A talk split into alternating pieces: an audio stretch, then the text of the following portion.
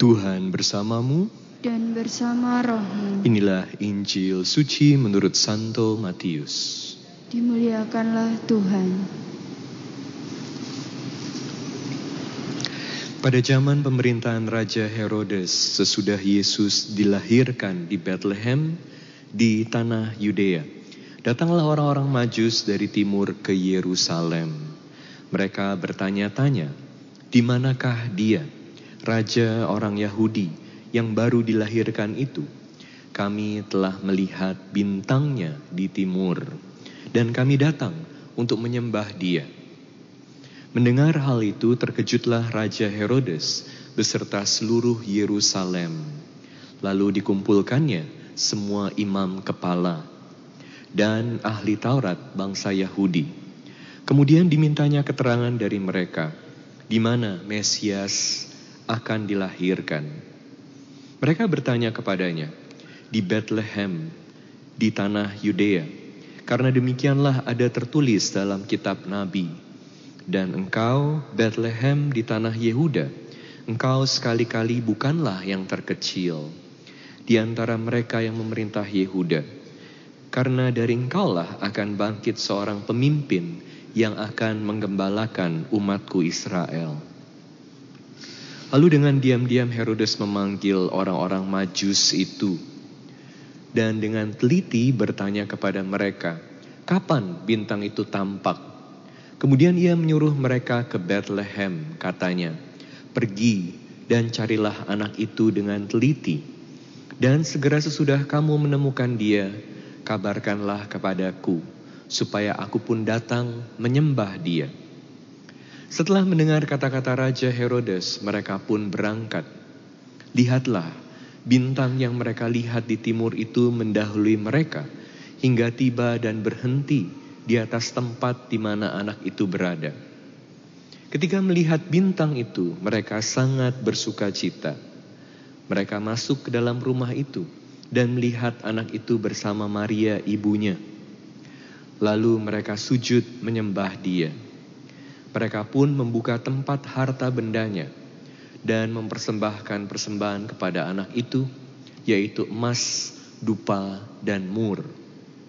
Kemudian karena diperingatkan dalam mimpi supaya jangan kembali kepada Herodes, mereka pun pulang ke negerinya melalui jalan lain. Demikianlah sabda Tuhan. Terpujilah Kristus. Saudara-saudari saya yang terkasih dalam Kristus, hari ini kita merayakan pesta, pesta penampakan Tuhan. Paus Benediktus ke-16 menyebut pesta hari ini sebagai pesta cahaya. Pesta cahaya. Saya mau mengajak Anda untuk merenungkan tema terang dalam hidup kita. Pertama, saya mau mengajak Anda melihat kegelapan yang sering menghantui hidup kita. Dan kedua, bimbingan bintang terang. Ketiga, menemukan terang sejati Yesus.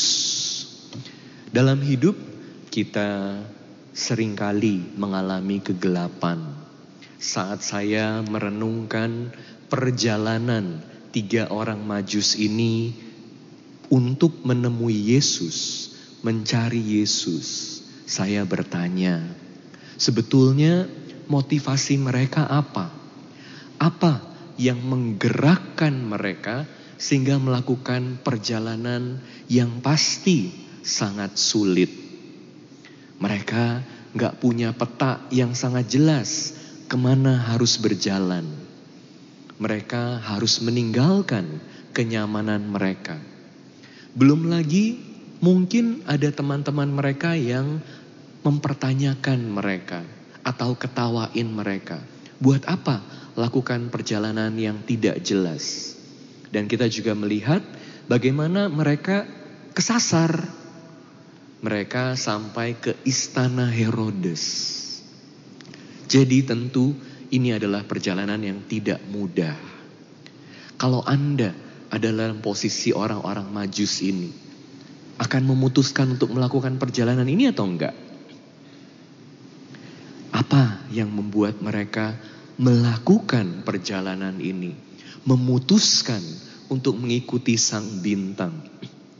Apakah hanya karena mereka melihat bintang itu, atau karena ada ketidakpuasan di dalam hati mereka?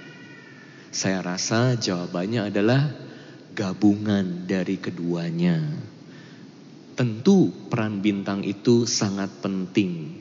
Tetapi kalau semua sudah nyaman, semua sudah beres, buat apa capek-capek mengikuti petunjuk bintang tersebut? Saya rasa ada keinginan yang sangat dalam dalam hati mereka untuk mencari lebih. Dan ini yang mendorong mereka untuk keluar dari zona nyaman. Dalam hidup, kita juga terus mencari, terus mencari.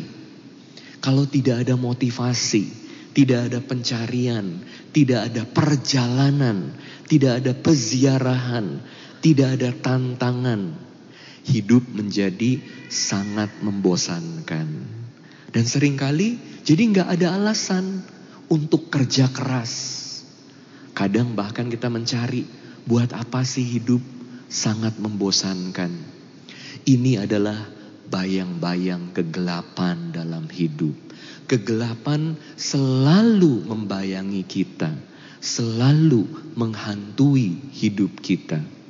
Dan kegelapan ini hadir dalam hidup kita tentu dengan sangat jelas karena dosa, kegelapan dosa.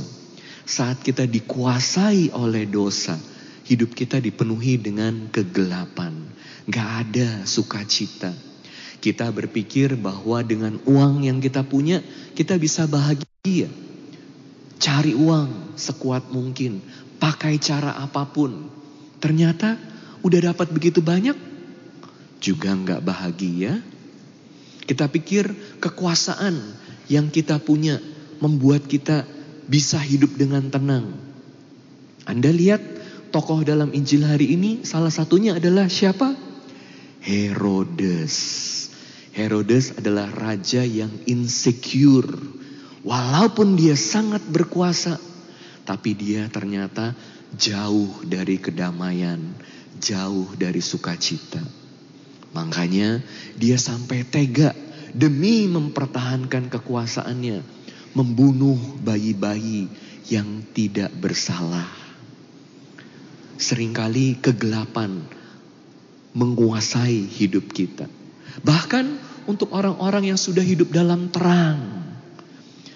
Udah benar hatinya, udah ada damai. Selalu tetap ada bayangan kegelapan. Kegelapan ini selalu menghantui. Karena apa? Karena siapa yang bisa yakin kalau hari ini baik, besok bisa tetap baik. Hari ini baik, bulan depan masih bisa tetap baik. Gak ada yang bisa tahu pasti. Makanya kita gak pernah bisa benar-benar beristirahat dalam hidup. Saya ingat apa yang dikatakan Santo Agustinus. Saya sering katakan hal ini pakai perkataannya Santo Agustinus.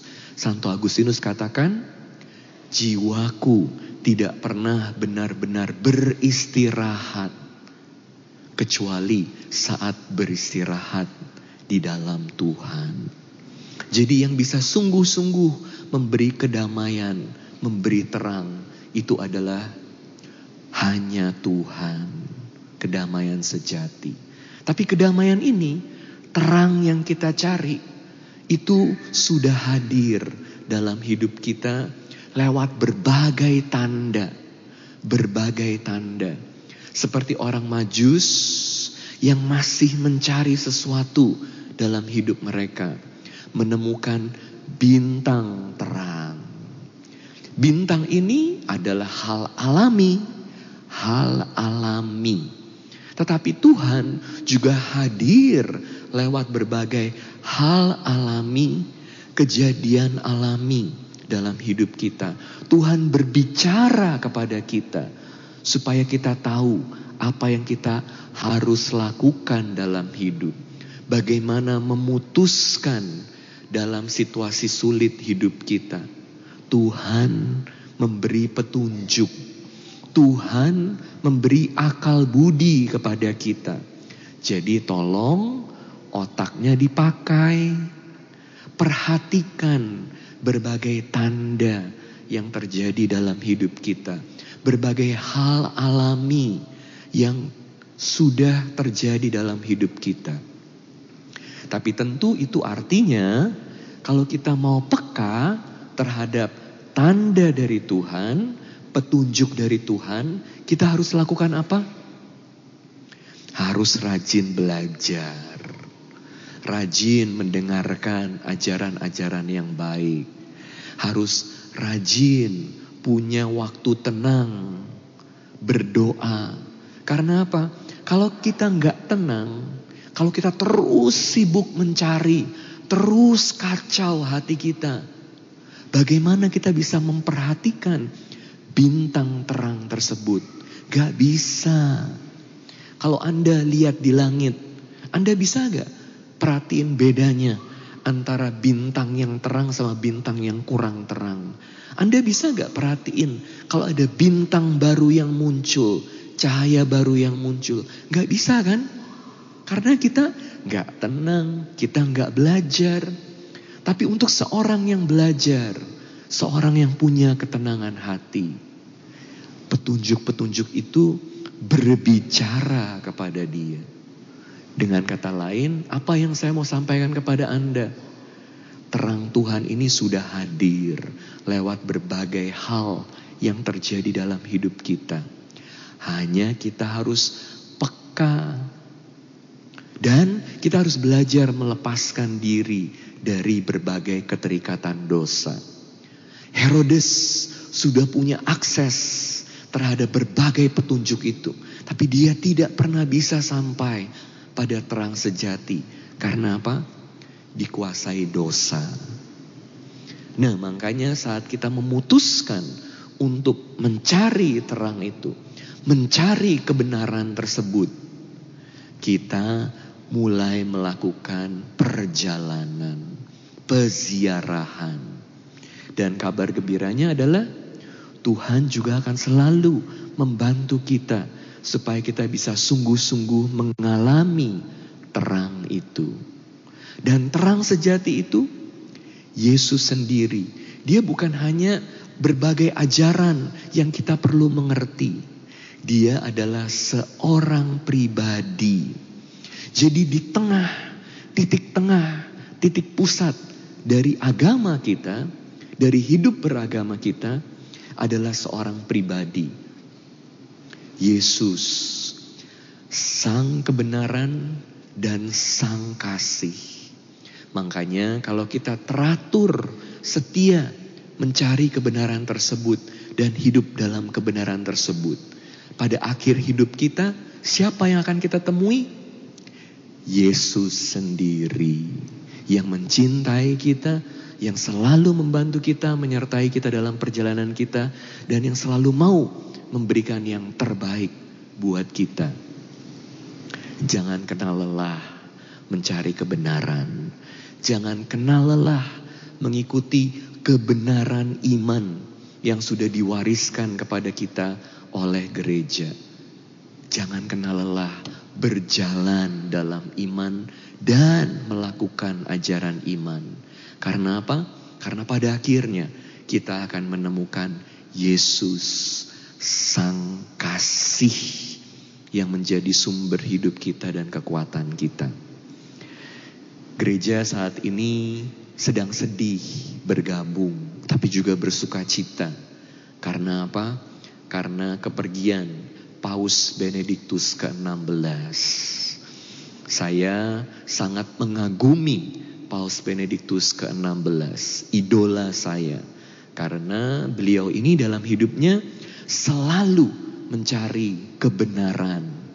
Makanya pesta hari ini buat Paus Benediktus dikatakan sebagai pesta terang, pesta kebenaran dari terang bintang kepada Kristus sang terang, terang sejati. Anda tahu hidupnya Paus Benediktus ke-16 selalu dia dikenal sebagai sang pembela kebenaran. Dikenal sebagai orang yang galak. Kalau ada guru yang mengajar ajaran agama yang salah, ajaran iman yang salah, Paus Benediktus ke-16 saat dia menjadi asistennya Paus Yohanes Paulus kedua itu selalu yang paling keras bersuara. Bukan karena dia kejam, tapi karena dia tahu kalau mengajar ajaran yang salah itu menyesatkan banyak orang. Ajaran yang salah membawa kita pada kehancuran. Makanya harus hidup dengan kebenaran. Kenapa? Salah satu alasan kenapa Paus Benediktus ke-16 ini sangat mencintai kebenaran adalah karena pengalamannya di masa muda. Saat dia masih muda, dia dipaksa untuk menjadi pemuda Nazi. Walaupun dia nggak mau, dia harus menjadi pemuda Nazi. Tapi dia melihat bahwa kampanye dari Nazi ini kampanye yang nggak benar. Mengajarkan kesesatan, kebenaran diputar balikan.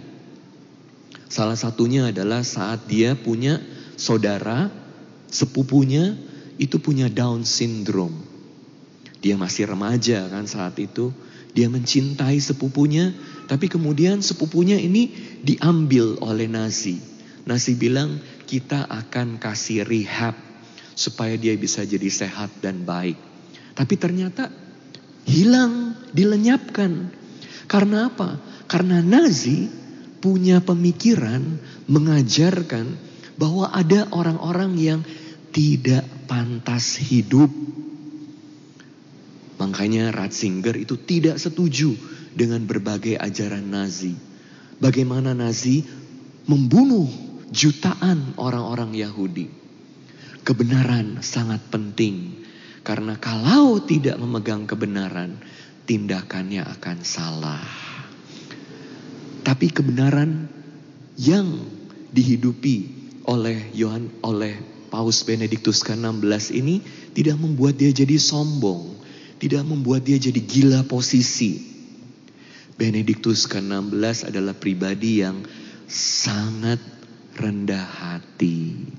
Supaya kita bisa hidup dengan kebenaran, kita juga harus rendah hati. Terus mencari. Belum cukup, belum cukup. Mau tahu lebih dalam lagi. Kebenaran sejati, kebenaran hakiki.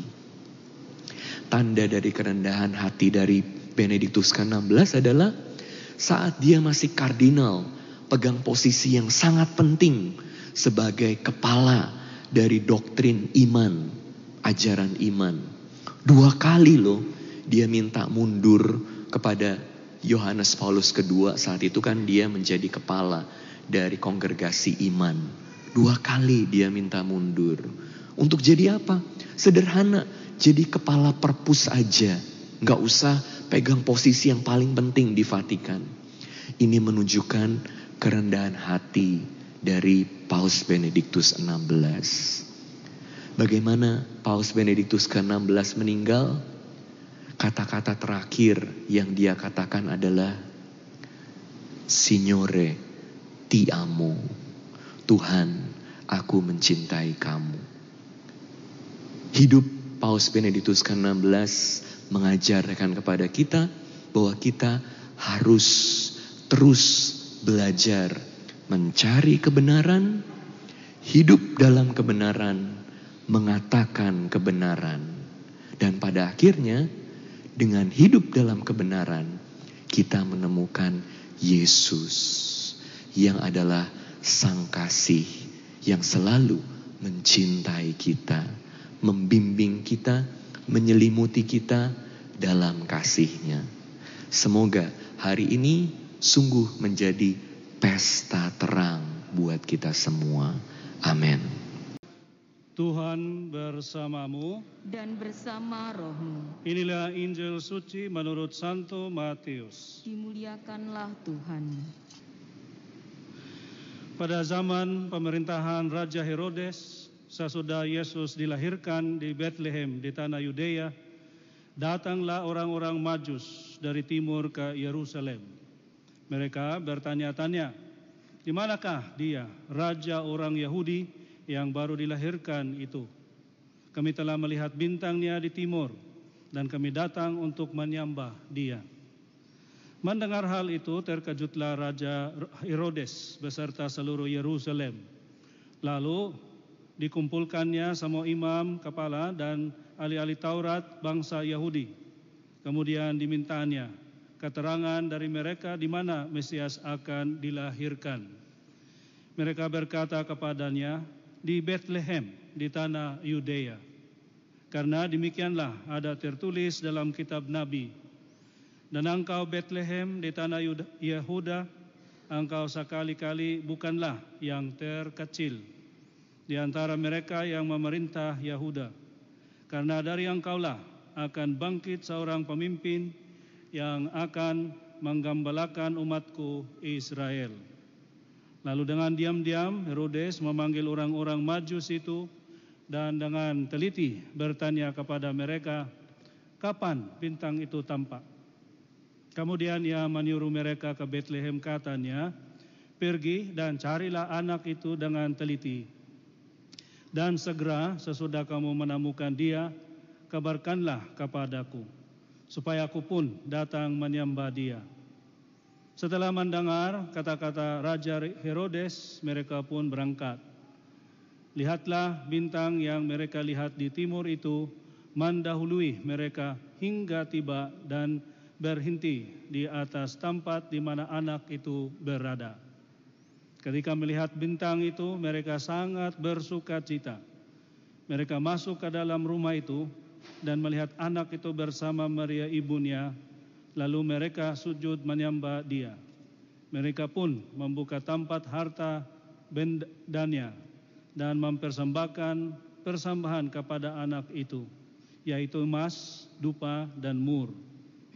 Kemudian karena diperingatkan dalam mimpi supaya jangan kembali kepada Herodes, mereka pun pulang ke negeri Nia melalui jalan lain. Demikianlah sabda Tuhan. Terpujilah Kristus.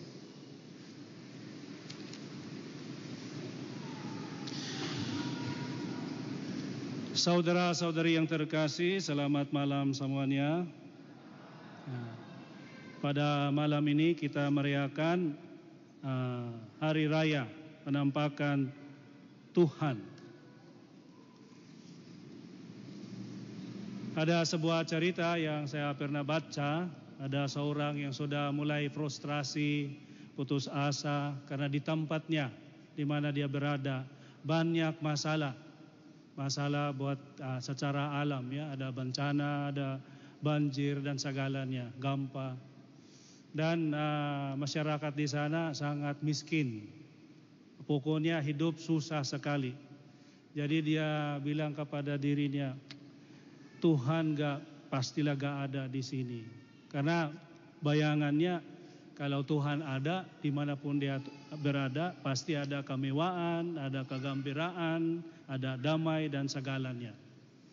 Jadi dia mulai cari Tuhan di mana itu. Dia berpikir sampai dia ambil uh, ide bahwa wah saya kira Tuhan itu tinggal di atas gunung karena ada gunung di sana yang cukup tinggi, tapi untuk kasih itu harus lewat hutannya. Nah, dia berusaha ke sana, setengah mati perjalanannya, tapi ya ada akhirnya data uh, sampai ke kaki gunung itu, dan dia lihat dan dia cari jalan naik karena banyak jalannya dan dia pada akhirnya dia ambil keputusan seperti kalau kita naik ke Kawah Ijen, saya pernah naik ke sana, mungkin seperti itu. Kelihatannya dekat tapi ternyata jauh sekali dan setengah mati juga untuk naik ke gunung itu. Ya, dia ambil keputusan ke sisi barat saja. Saya naik ke gunung ini lewat jalan barat. Ternyata dalam kisah ini Tuhan benar-benar ada di atas gunungnya. Waktu itu Tuhan bilang bahwa ya saya sangat mencintai umat saya manusia ini dan saya juga mendengar pengaluan mereka, masalah hidup mereka, saya mau turun untuk tinggal di antara mereka. Nah, dia juga berpikir, saya lewat jalan mana? Oh, jalan timur saja.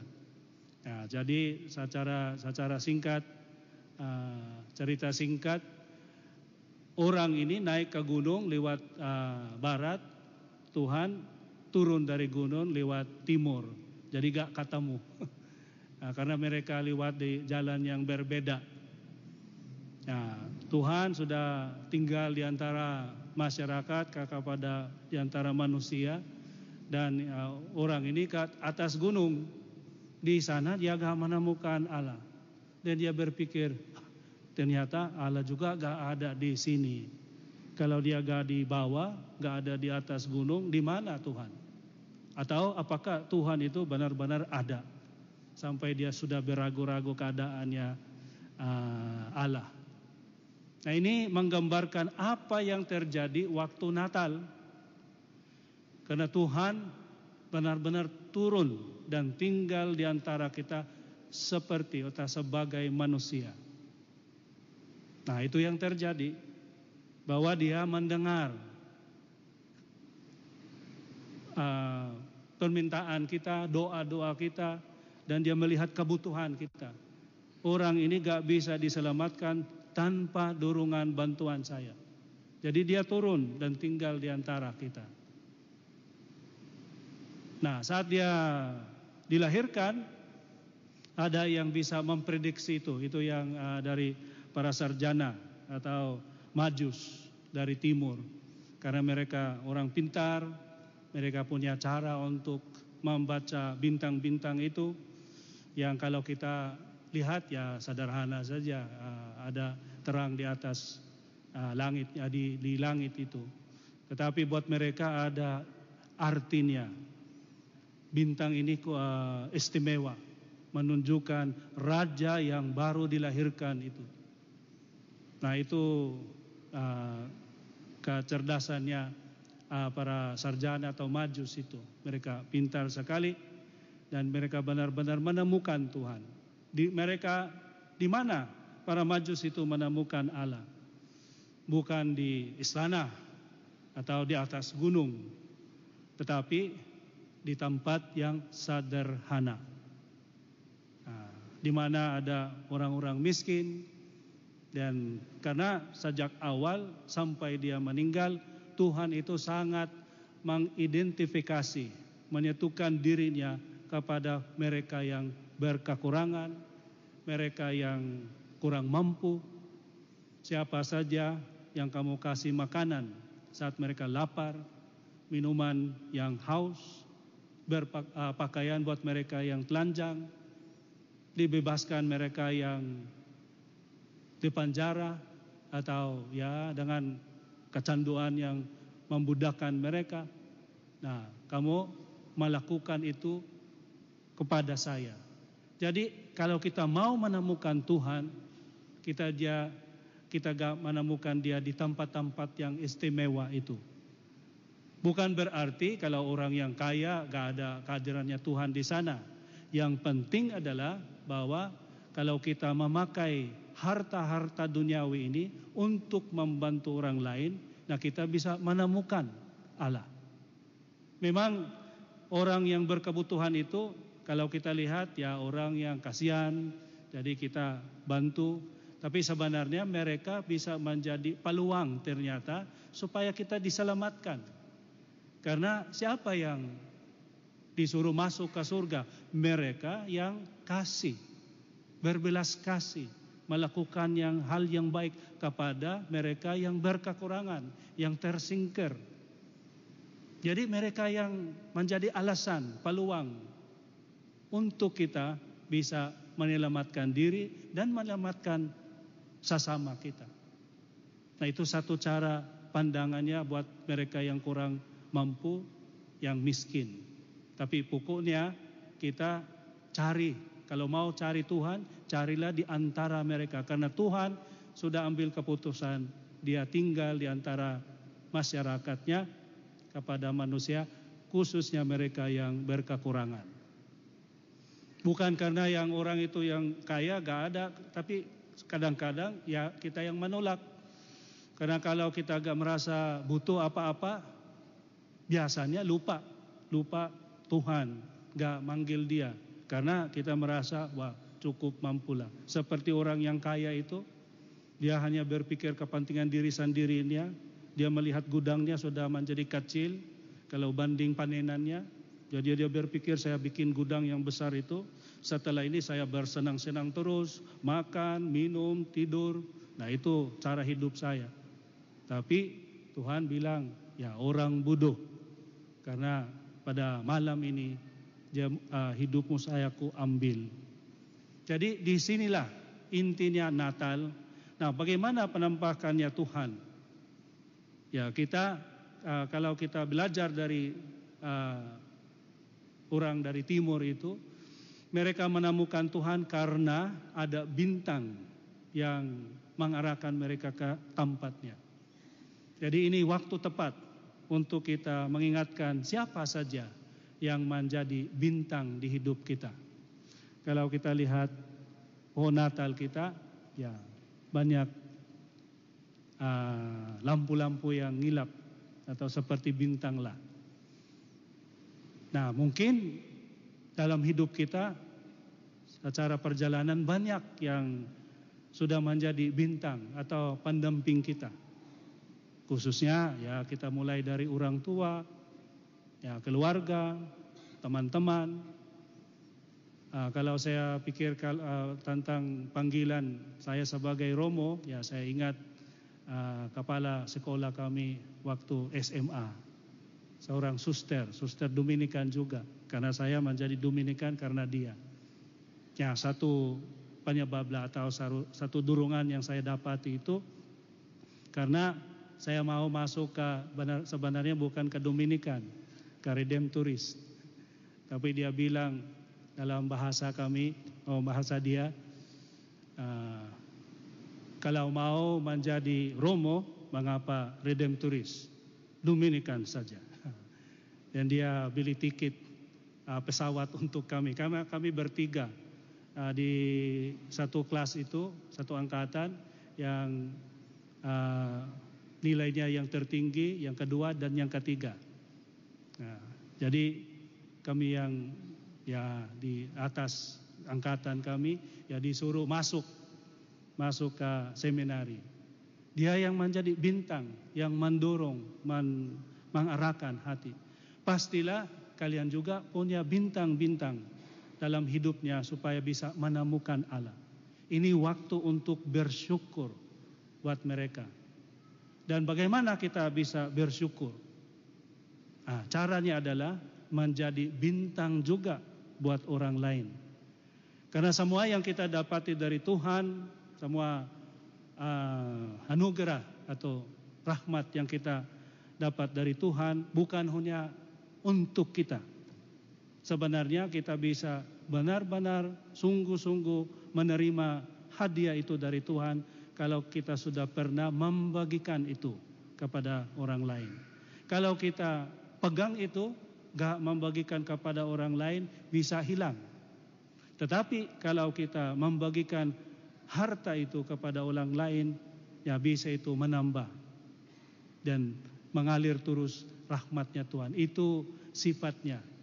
Karena ya itu kalau ya hal yang baik dibagikan bisa berkembang. Kalau disimpan hilang.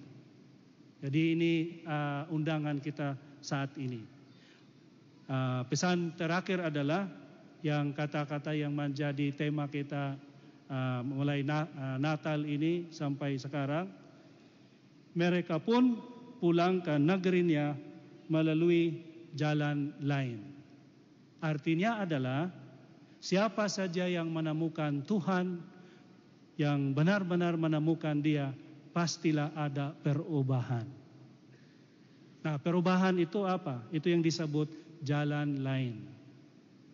Nah, perubahannya adalah semoga kita yang sudah menemukan Tuhan, kita lewat jalan yang ke arah hidup, bukan ke arah kematian.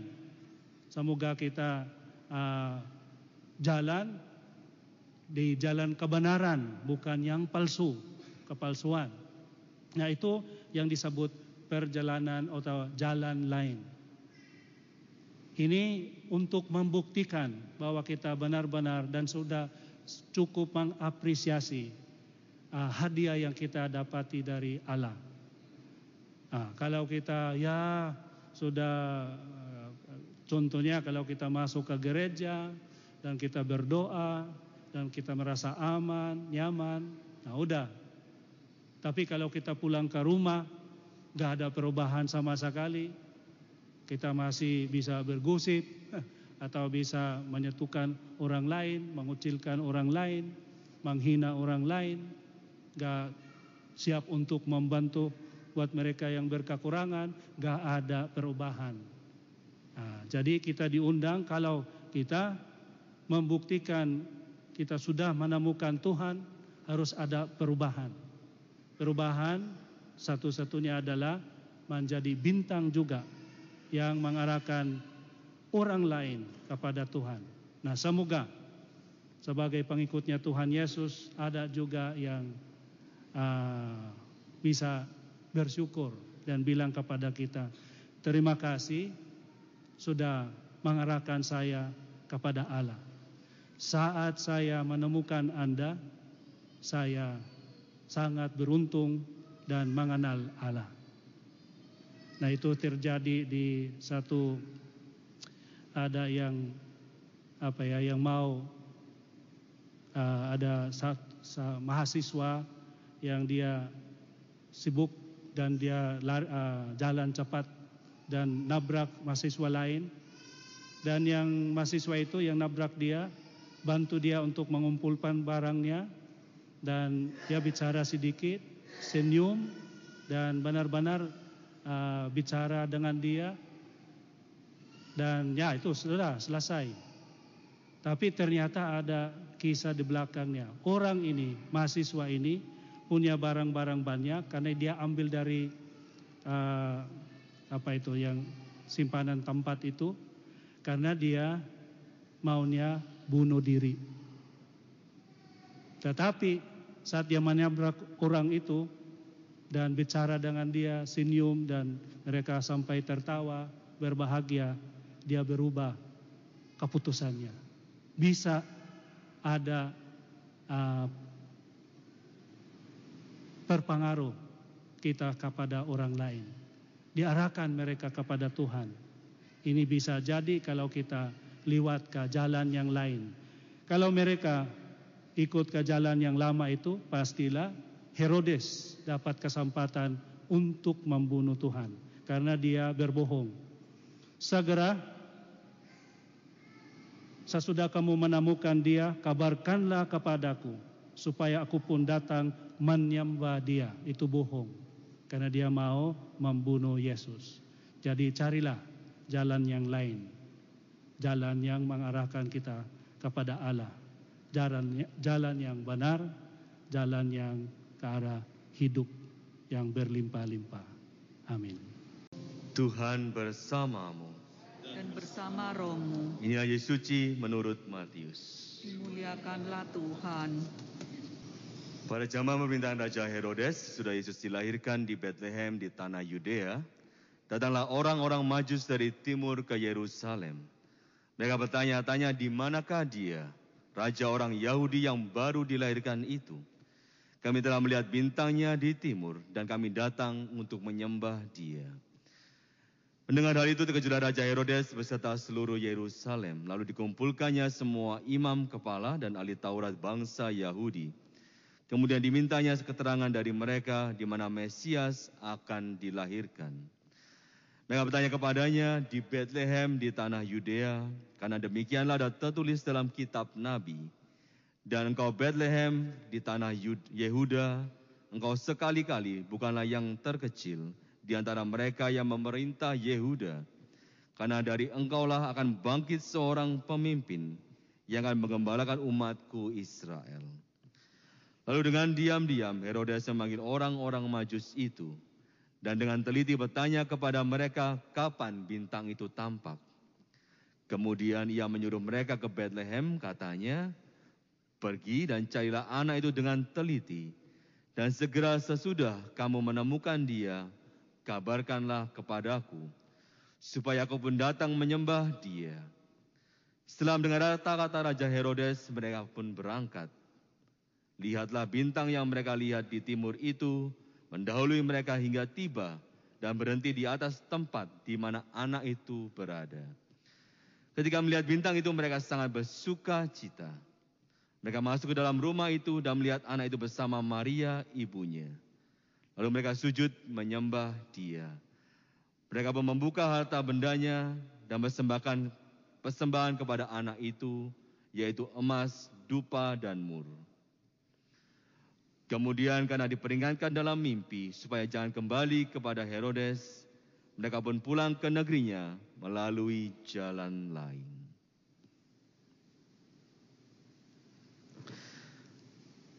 Saudari-saudara, demikianlah sabda Tuhan. Terpujilah Kristus. Sebagai manusia, kita selalu tertarik, terpesona dengan sesuatu yang luar biasa, dengan sesuatu yang besar. Kita mengagumi gunung yang indah, kita mengagumi laut yang begitu luas, kita kita mengagumi pemandangan yang indah. Dan kita berusaha untuk bisa bersatu paling tidak atau paling tidak untuk menikmati pemandangan yang indah ini, sesuatu yang besar ini. Kalau bisa selamanya, mungkin selamanya. Karena hal ini membuat kita merasakan bahwa ada sesuatu yang lebih besar dalam kehidupan kita. Dan ini yang terjadi dalam hari raya yang kita rayakan hari ini, yaitu hari raya penampakan Tuhan. Tuhan yang boleh hadir dalam bentuk seorang bayi, seorang manusia, memberikan sesuatu yang luar biasa kepada orang-orang majus. Orang-orang bijaksana, orang-orang terpelajar yang dari timur katanya, berusaha untuk menemui Yesus, berjumpa dengan sang raja. Dan mereka tentunya telah mempersiapkan diri dan mungkin juga tidak tahu soal resikonya saat bertemu dengan Herodes atau mungkin juga tidak peduli dengan Herodes tetapi berusaha untuk menemui raja yang baru lahir. Dan mereka dibimbing oleh bintang. Ya tentunya mereka mempunyai pengetahuan ini untuk men- menjumpai sang raja yang baru. Dan dalam kehidupan kita, untuk dibimbing, untuk diatur, untuk diberi petunjuk, tidak semudah itu. Tetapi orang Majus telah melihat saat dibimbing oleh bintang yang mungkin saat itu terlihat lebih besar dari bintang yang lain dan kita melihat juga dalam bacaan Injil bahwa bintang itu mendahului mereka. Dan di situlah mereka bisa sadar bahwa mereka berada di jalan yang benar, di jalan yang tepat. Tapi kalau dalam kehidupan kita, saat kita diarahkan, saat kita dibimbing, saat kita dituntun, sering kali apa yang ada dalam pikiran kita, atau mungkin bahwa kita merasa lebih baik, kita merasa lebih benar, dan kita merasa bahwa kita mungkin lebih tahu, tidak semudah itu kita mendapatkan atau menerima bimbingan dari orang. Mendengarkan pun juga sulit dalam kehidupan kita. Orang Majus mengajak kita bahwa bila, kita ingin bersatu dengan Tuhan, sesuatu yang kita yakini adalah lebih besar dari kehidupan kita, dari kita sendiri, kita mau membuka diri atas bimbingan Tuhan. Dan itu pun juga dari dalam bentuk apa pun, entah itu dalam bentuk pengajaran, dalam bentuk mungkin teguran, ataupun dalam bentuk hal yang lain kepekaan kita untuk mendengarkan bimbingan, kepekaan kita untuk mendengarkan tuntunan Tuhan, itu yang menjadi penting dalam kehidupan kita. Para majus bisa melihat tuntunan Tuhan dalam bentuk bintang, dan harapannya kita pun juga, bila kita ingin berjumpa dengan Tuhan, bersatu dengan Tuhan, kita membuka diri atas tuntunan Tuhan, bimbingan Tuhan, mungkin lewat orang-orang di sekitar kita, ataupun lewat pengajaran-pengajaran yang kita terima.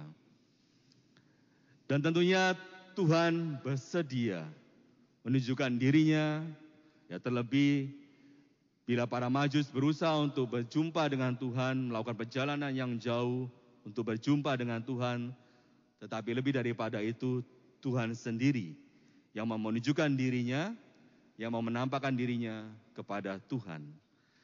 Setelah para majus berusaha untuk mendengarkan bimbingan Tuhan, bersatu dengan Tuhan sendiri, berjumpa dengan Tuhan yang lahir, mereka pun juga tidak tinggal diam dalam sukacita itu.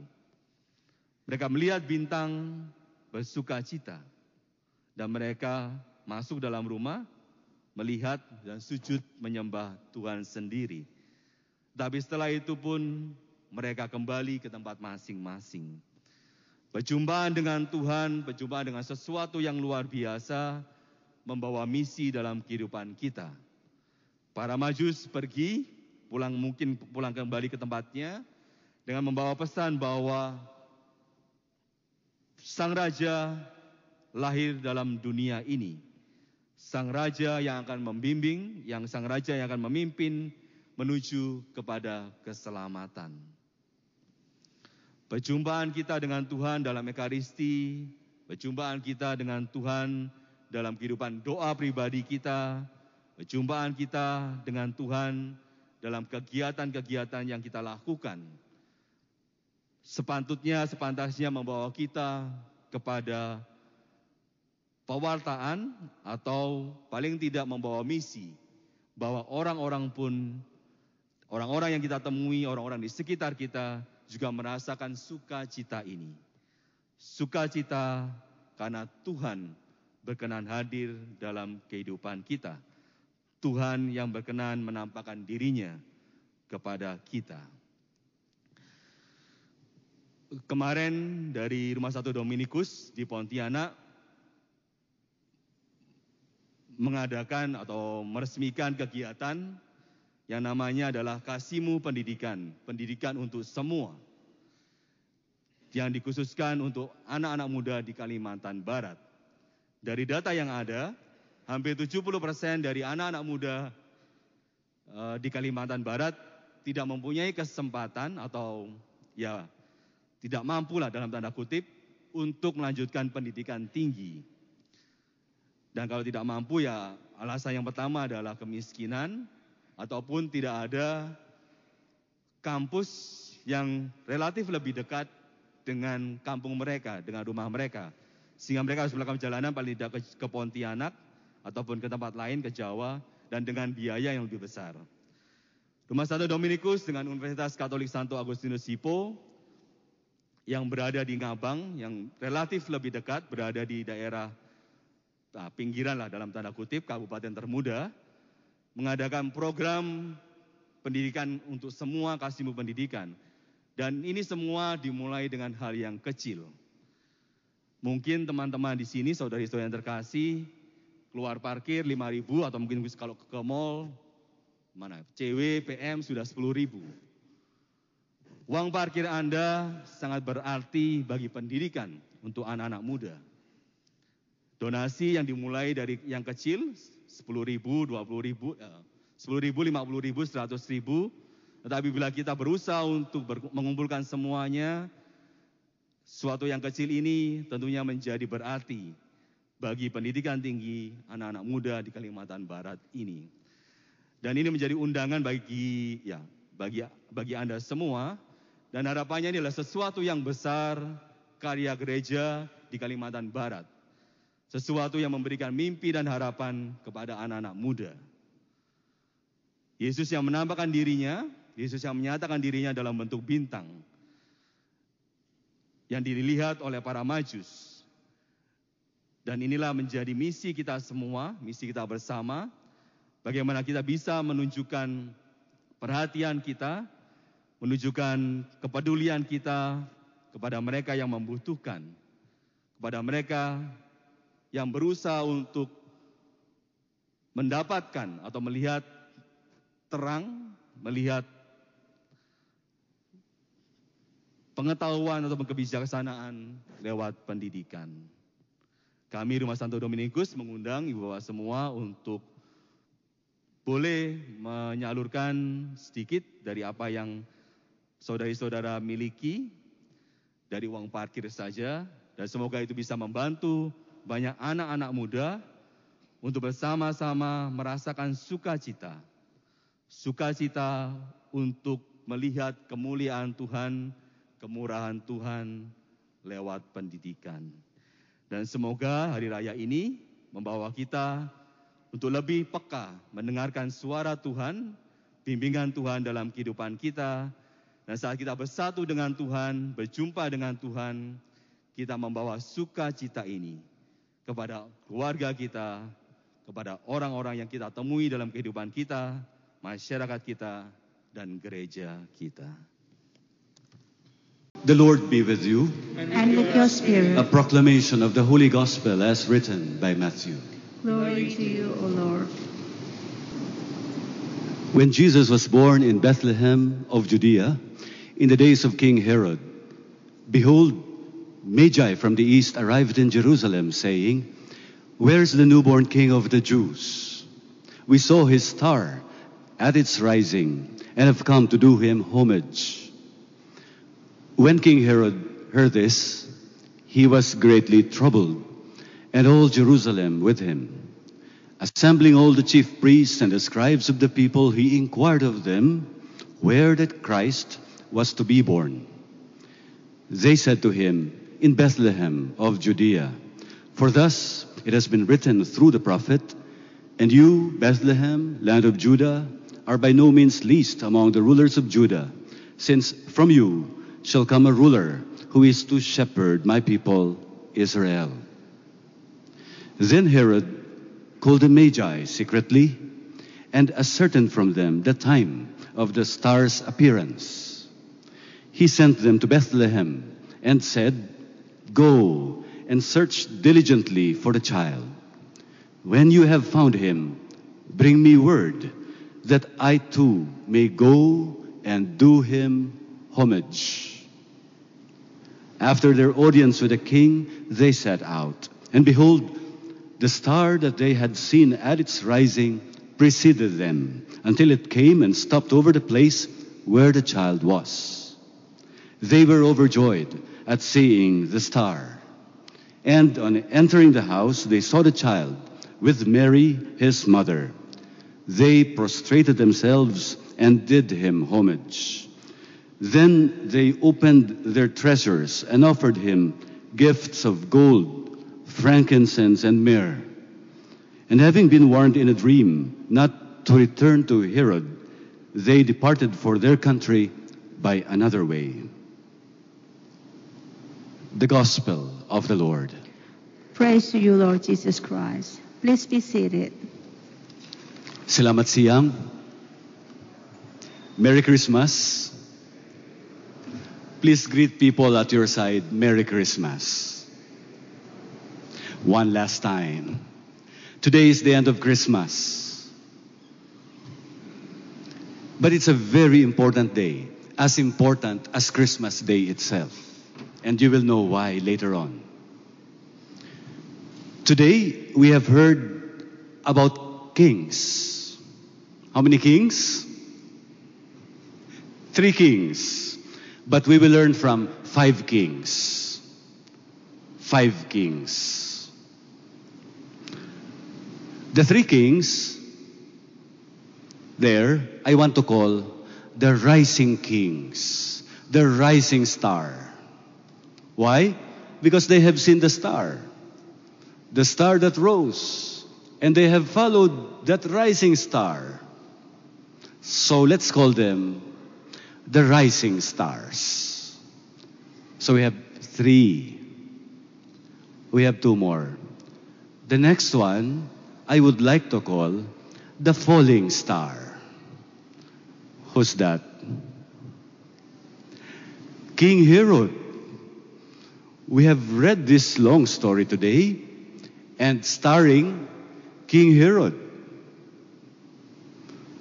I'd like to call him again the falling star. We will know why. And there's a fifth king.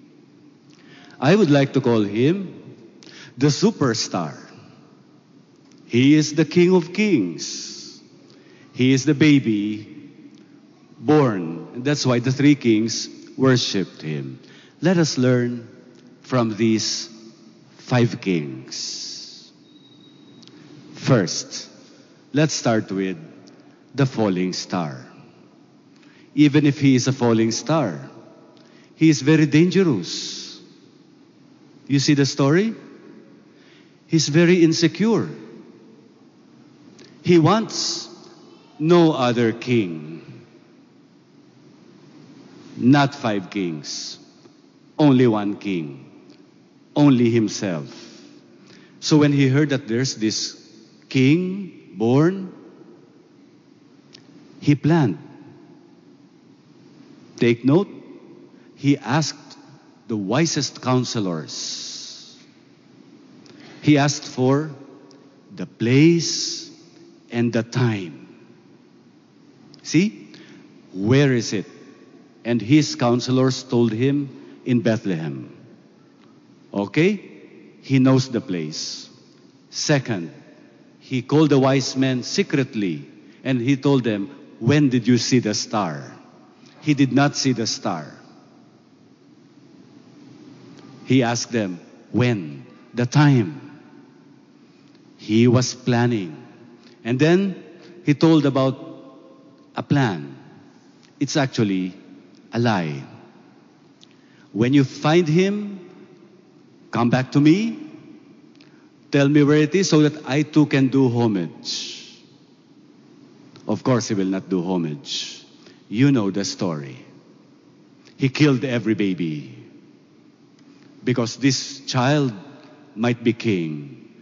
That's why he is a falling star. When we are filled with insecurity, we become falling stars. First lesson take away all insecurities from ourselves because these make us falling stars. Now, how do we become rising stars? Let's learn from these three wise men. The homily will be very long if I explain to you every detail. I'd just like to call your attention to the gifts that they gave gold, frankincense, and myrrh. You know already the meaning of gold and even frankincense. Gold is a very precious commodity, it signifies wealth. The same with frankincense, it is very rare, it's for perfume. When you have it, you must be rich. The kings have it, and they gave it away to signify royalty. They are royalty themselves, but they part with a great part of their wealth because they acknowledge that this baby is the King of Kings. There's this gift of gold and frankincense, we actually can read in the first reading. It was prophesied by the poetry of Isaiah, which we have read today. The nations will come and worship him, and they will give gifts of gold and frankincense. There is one gift that was not prophesied by Isaiah, but it was given by these three rising stars. What was that? Gold, frankincense, and the third one, myrrh. It's not written in Isaiah, but it was given by the wise man. What is this mirror? Imagine if you have an invitation to a baby shower, like that baby, Jesus, having a baby shower. What will you give? Maybe gifts that can be used for the care of the baby.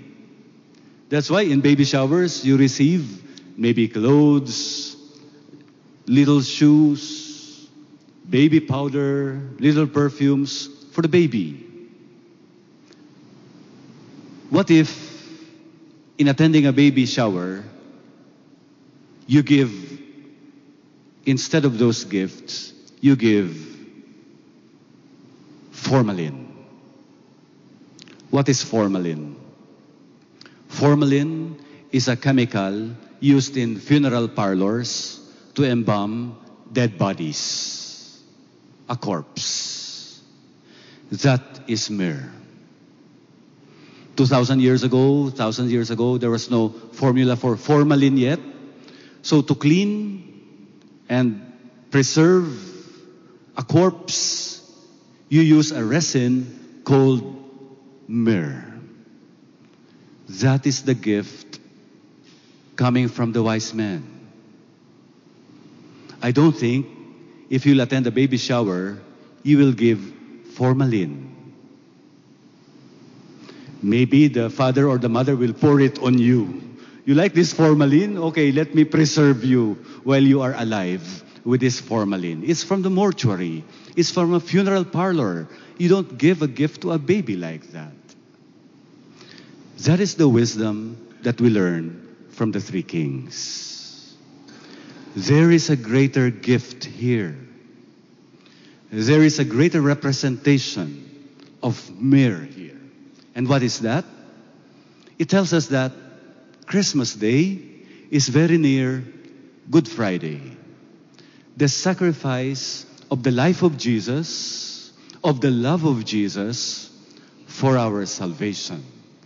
And that is why it is myrrh. It is to be used for his dead body. That is the wisdom from the three kings. And so we'll have learned from the four kings already. Let's learn from the superstar, Jesus Christ, sent by God the Father to save us from our sins on Christmas Day. Therefore, the mystery of the incarnation is very much connected to the paschal mystery, to the offering of Jesus, his body, his blood, his soul, and his divinity for our salvation. We, celebrating this moment of the Epiphany, are actually at the middle of Christmas and Easter. The life of Jesus is also the death of Jesus. The life of Jesus is God's love.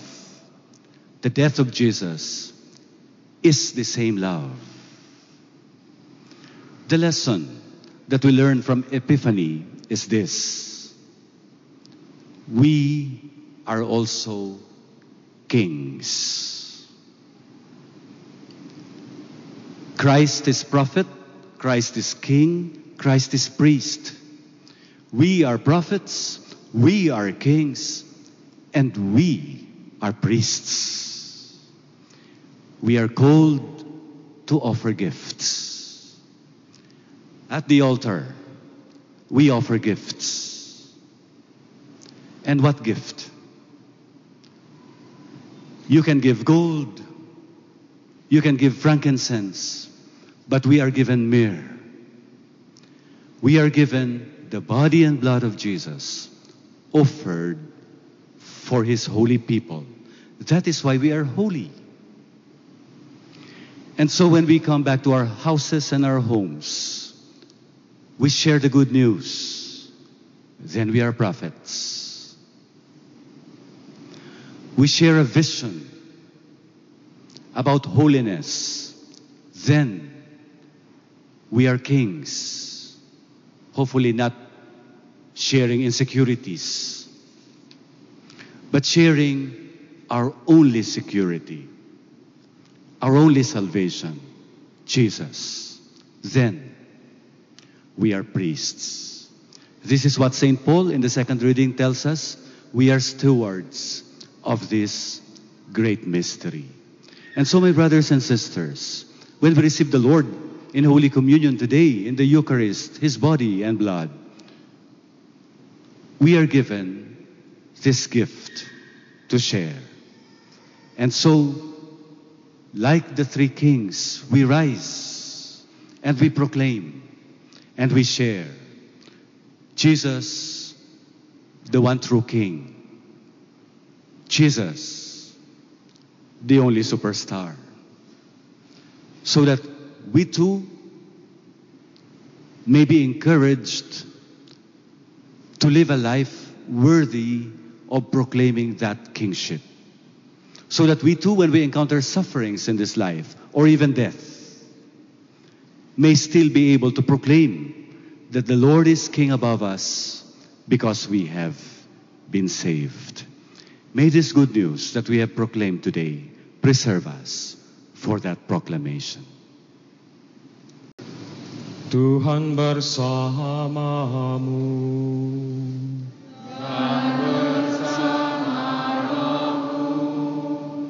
Inilah Injil suci menurut Matius.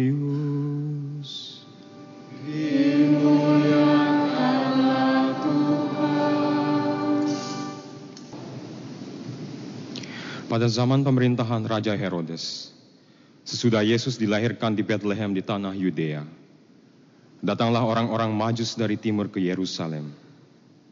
Mereka bertanya-tanya, di manakah dia, raja orang Yahudi yang baru dilahirkan itu? Kami telah melihat bintangnya di timur, dan kami datang untuk menyembah dia. Mendengar hal itu, terkejutlah Raja Herodes beserta seluruh Yerusalem. Lalu dikumpulkannya semua imam kepala dan ahli Taurat bangsa Yahudi. Kemudian dimintanya keterangan dari mereka di mana Mesias akan dilahirkan. Mereka berkata kepadanya, "Di Bethlehem di tanah Yudea, karena demikianlah ada tertulis dalam kitab nabi. Dan engkau Bethlehem di tanah Yehuda, engkau sekali-kali bukanlah yang terkecil di antara mereka yang memerintah Yehuda." Karena dari engkaulah akan bangkit seorang pemimpin yang akan mengembalakan umatku Israel. Lalu dengan diam-diam Herodes memanggil orang-orang majus itu.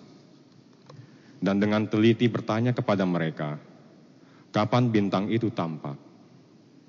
Kemudian ia menyuruh mereka ke Bethlehem, katanya, Pergi dan carilah anak itu dengan teliti, dan segera sesudah kamu menemukan dia, kabarkanlah kepadaku, supaya aku pun datang menyembah dia. Setelah mendengar kata-kata Raja Herodes, mereka pun berangkat. Lihatlah, bintang yang mereka lihat di timur itu mendahului mereka hingga tiba dan berhenti di atas tempat di mana anak itu berada. Ketika mereka melihat bintang itu, mereka sangat bersuka cita. Mereka masuk ke dalam rumah itu dan melihat anak itu bersama Maria, ibunya. Lalu mereka sujud menyembah dia. Mereka pun membuka tempat harta bendanya dan mempersembahkan persembahan kepada anak itu, yaitu emas, dupa, dan mur.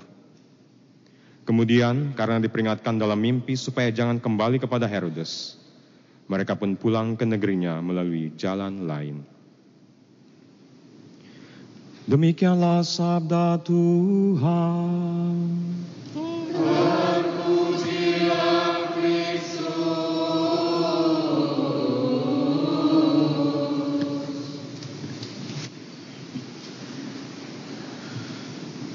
Bapak, Ibu, Saudara-saudaraku yang dikasih Tuhan, apakah boleh menyapa yang duduk di samping kiri dan di samping kanan dengan sapaan seperti ini? Tuhan memberkati. Oke, puji Tuhan. Saudara-saudariku yang dikasih Tuhan. Bagaimanakah perjalanan iman Anda di dalam mencari Tuhan?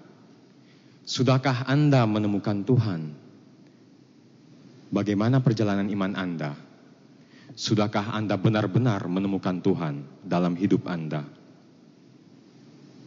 Mungkin pertanyaan berikutnya yang sering kita tanyakan, Romo, bagaimana saya memulai untuk mencari Tuhan? Di mana saya mulai? Jawabannya, mulai di mana Anda berada saat ini. Mulai dalam situasi hidup Anda seperti apa pun. Anda sedang di atas,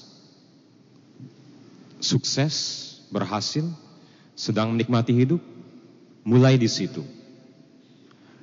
Anda merasa hidup ini seperti biasa-biasa saja, mulai di situ. Atau mungkin Anda sedang mengalami posisi di mana hidup ini terasa begitu berat, sedang mengalami kesulitan dalam hidup. Mulai di situ. Mulai perjalanan Anda untuk mencari Allah di tempat di mana Anda berada saat ini. Perjalanan untuk mencari Allah, perjalanan iman kita ini bukan suatu perjalanan yang mudah. Ini suatu perjalanan yang sangat panjang. Anda akan melalui banyak sekali pengalaman-pengalaman sulit, pasti. Jalan berbatu, becek, hujan, jalan menanjak, naik, turun, terjal. Mencari Tuhan sulit. Akan ada banyak sekali tantangan. Dan kadang-kadang juga Anda akan mengalami apa yang dinamakan dengan pengalaman padang gurun. Desert experience. Ini saat-saat di mana antara yang nyata yang tidak nyata ini terasa bercampuran, fata morgana. Mengapa? Haus, lapar, karena padang gurun itu tempat yang kering. Perjalanan iman Anda akan sama seperti pengalaman di padang gurun. Kadang Anda merasa lelah. Ada saat, saat di mana juga Anda mulai merasa harus berhenti, menyerah, putus asa. Pengalaman di padang gurun. Kesulitan ini datang karena mengapa?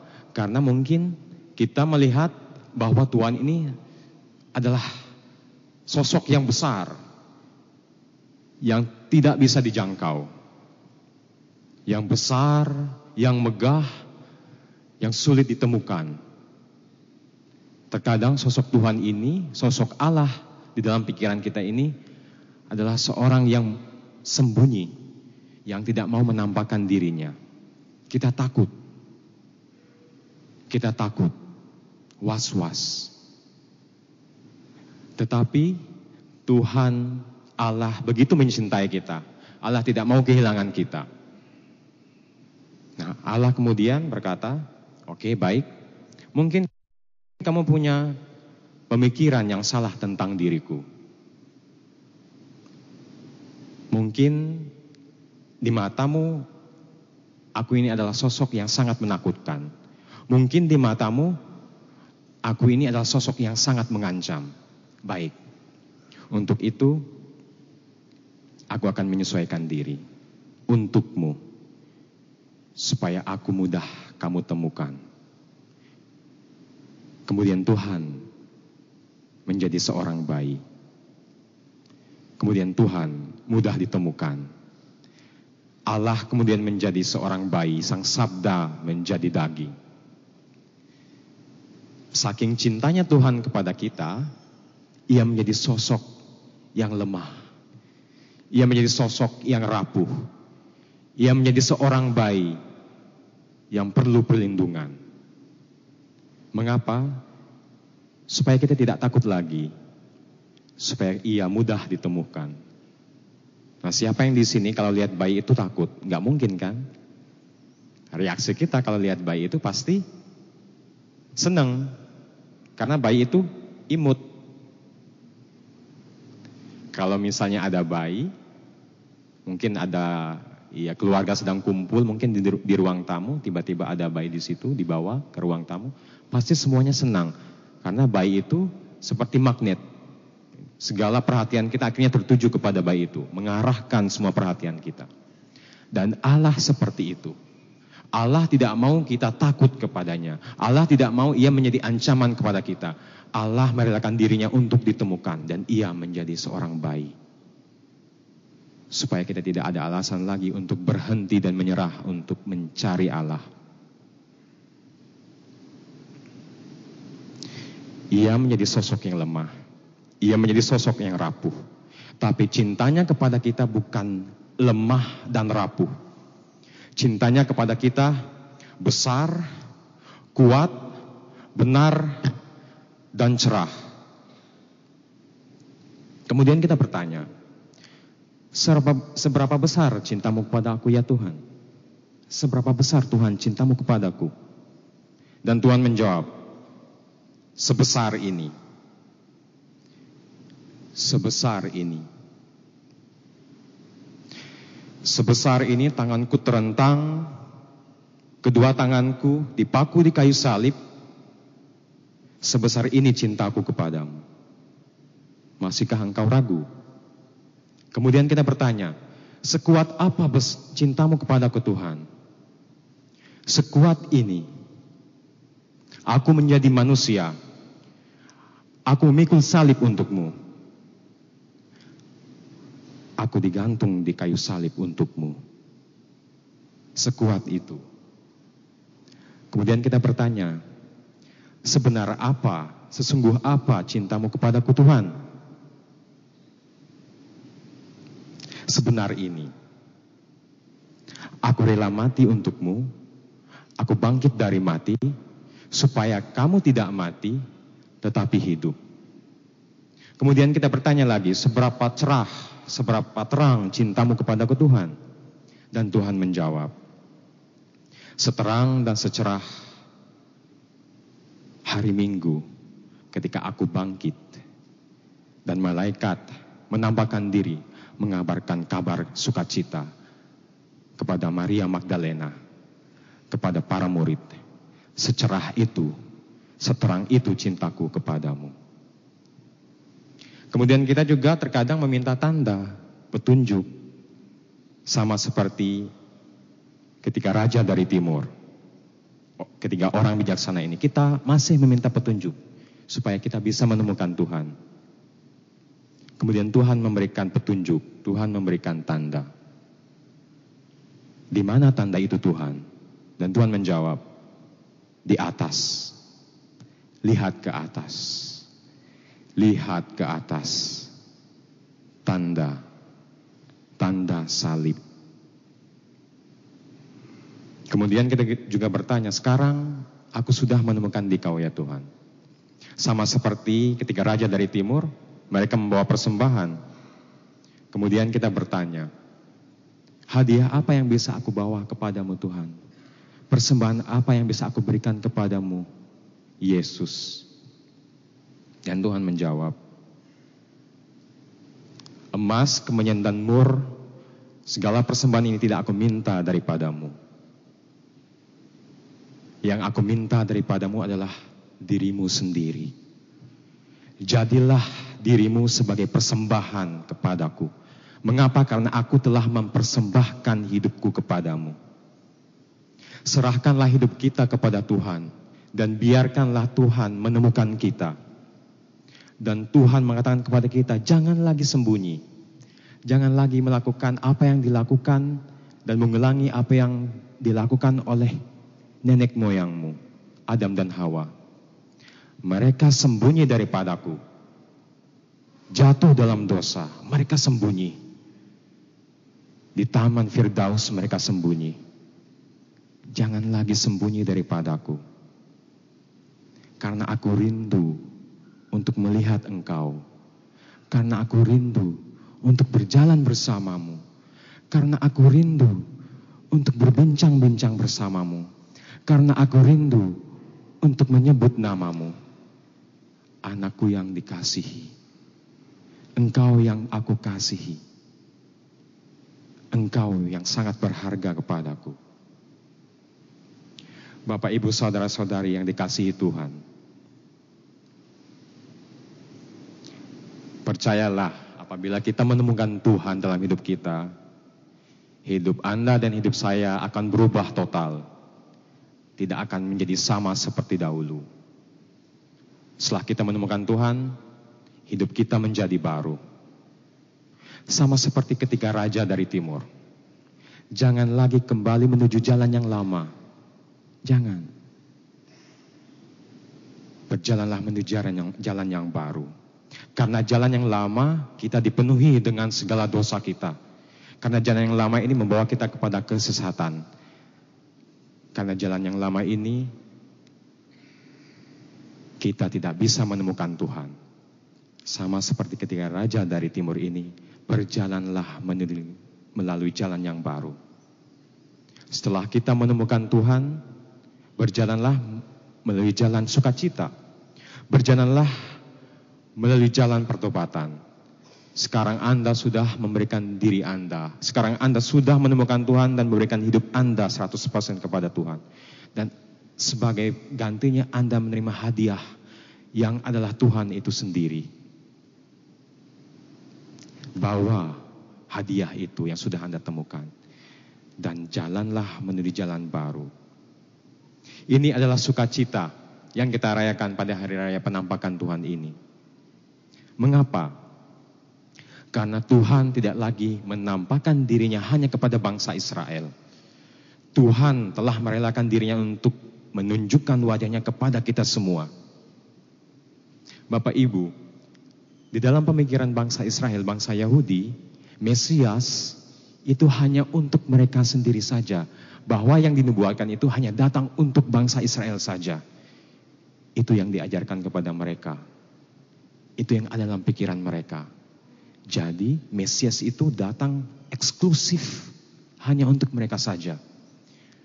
Kita bersuka cita dalam perayaan ini ketika raja dari timur ini adalah bukan dari bangsa Israel, bukan keturunan dari bangsa Yahudi. Artinya apa? Tuhan sendiri mau menampakkan kemuliaannya. Tuhan sendiri mau menawarkan keselamatannya bukan hanya kepada bangsa Israel, kepada kita semua yang bukan dari keturunan bangsa Yahudi. Maka bersukacitalah. Dan dalam sukacita, sukacita itu kita bawa kita bawa karena kita telah menemukan Tuhan. Karena kita telah diberikan hadiah Tuhan itu sendiri. Dan setelah kita menemukan Tuhan, kita punya tujuan hidup yang baru. Kita punya misi yang baru. Sama seperti ketika Raja dari Timur. Tidak lagi pulang melalui jalan yang lama, tapi pulang melalui jalan yang baru. Dengan misi yang baru, dengan tujuan hidup yang baru. Apa itu? Mewartakan kasih Allah ke seluruh dunia. Itu tujuan hidup kita sekarang. Itu misi kita. Wartakan kasih Allah ke seluruh dunia. Dalam keluarga Anda, di tempat Anda bekerja, di mana pun Anda diutus. Wartakan kasih Allah, ceritakan perjalanan iman Anda, di mana Anda sudah menemukan Tuhan. Mengapa? Karena Allah telah mencintai Anda terlebih dahulu. Karena Allah telah menemukan Anda terlebih dahulu.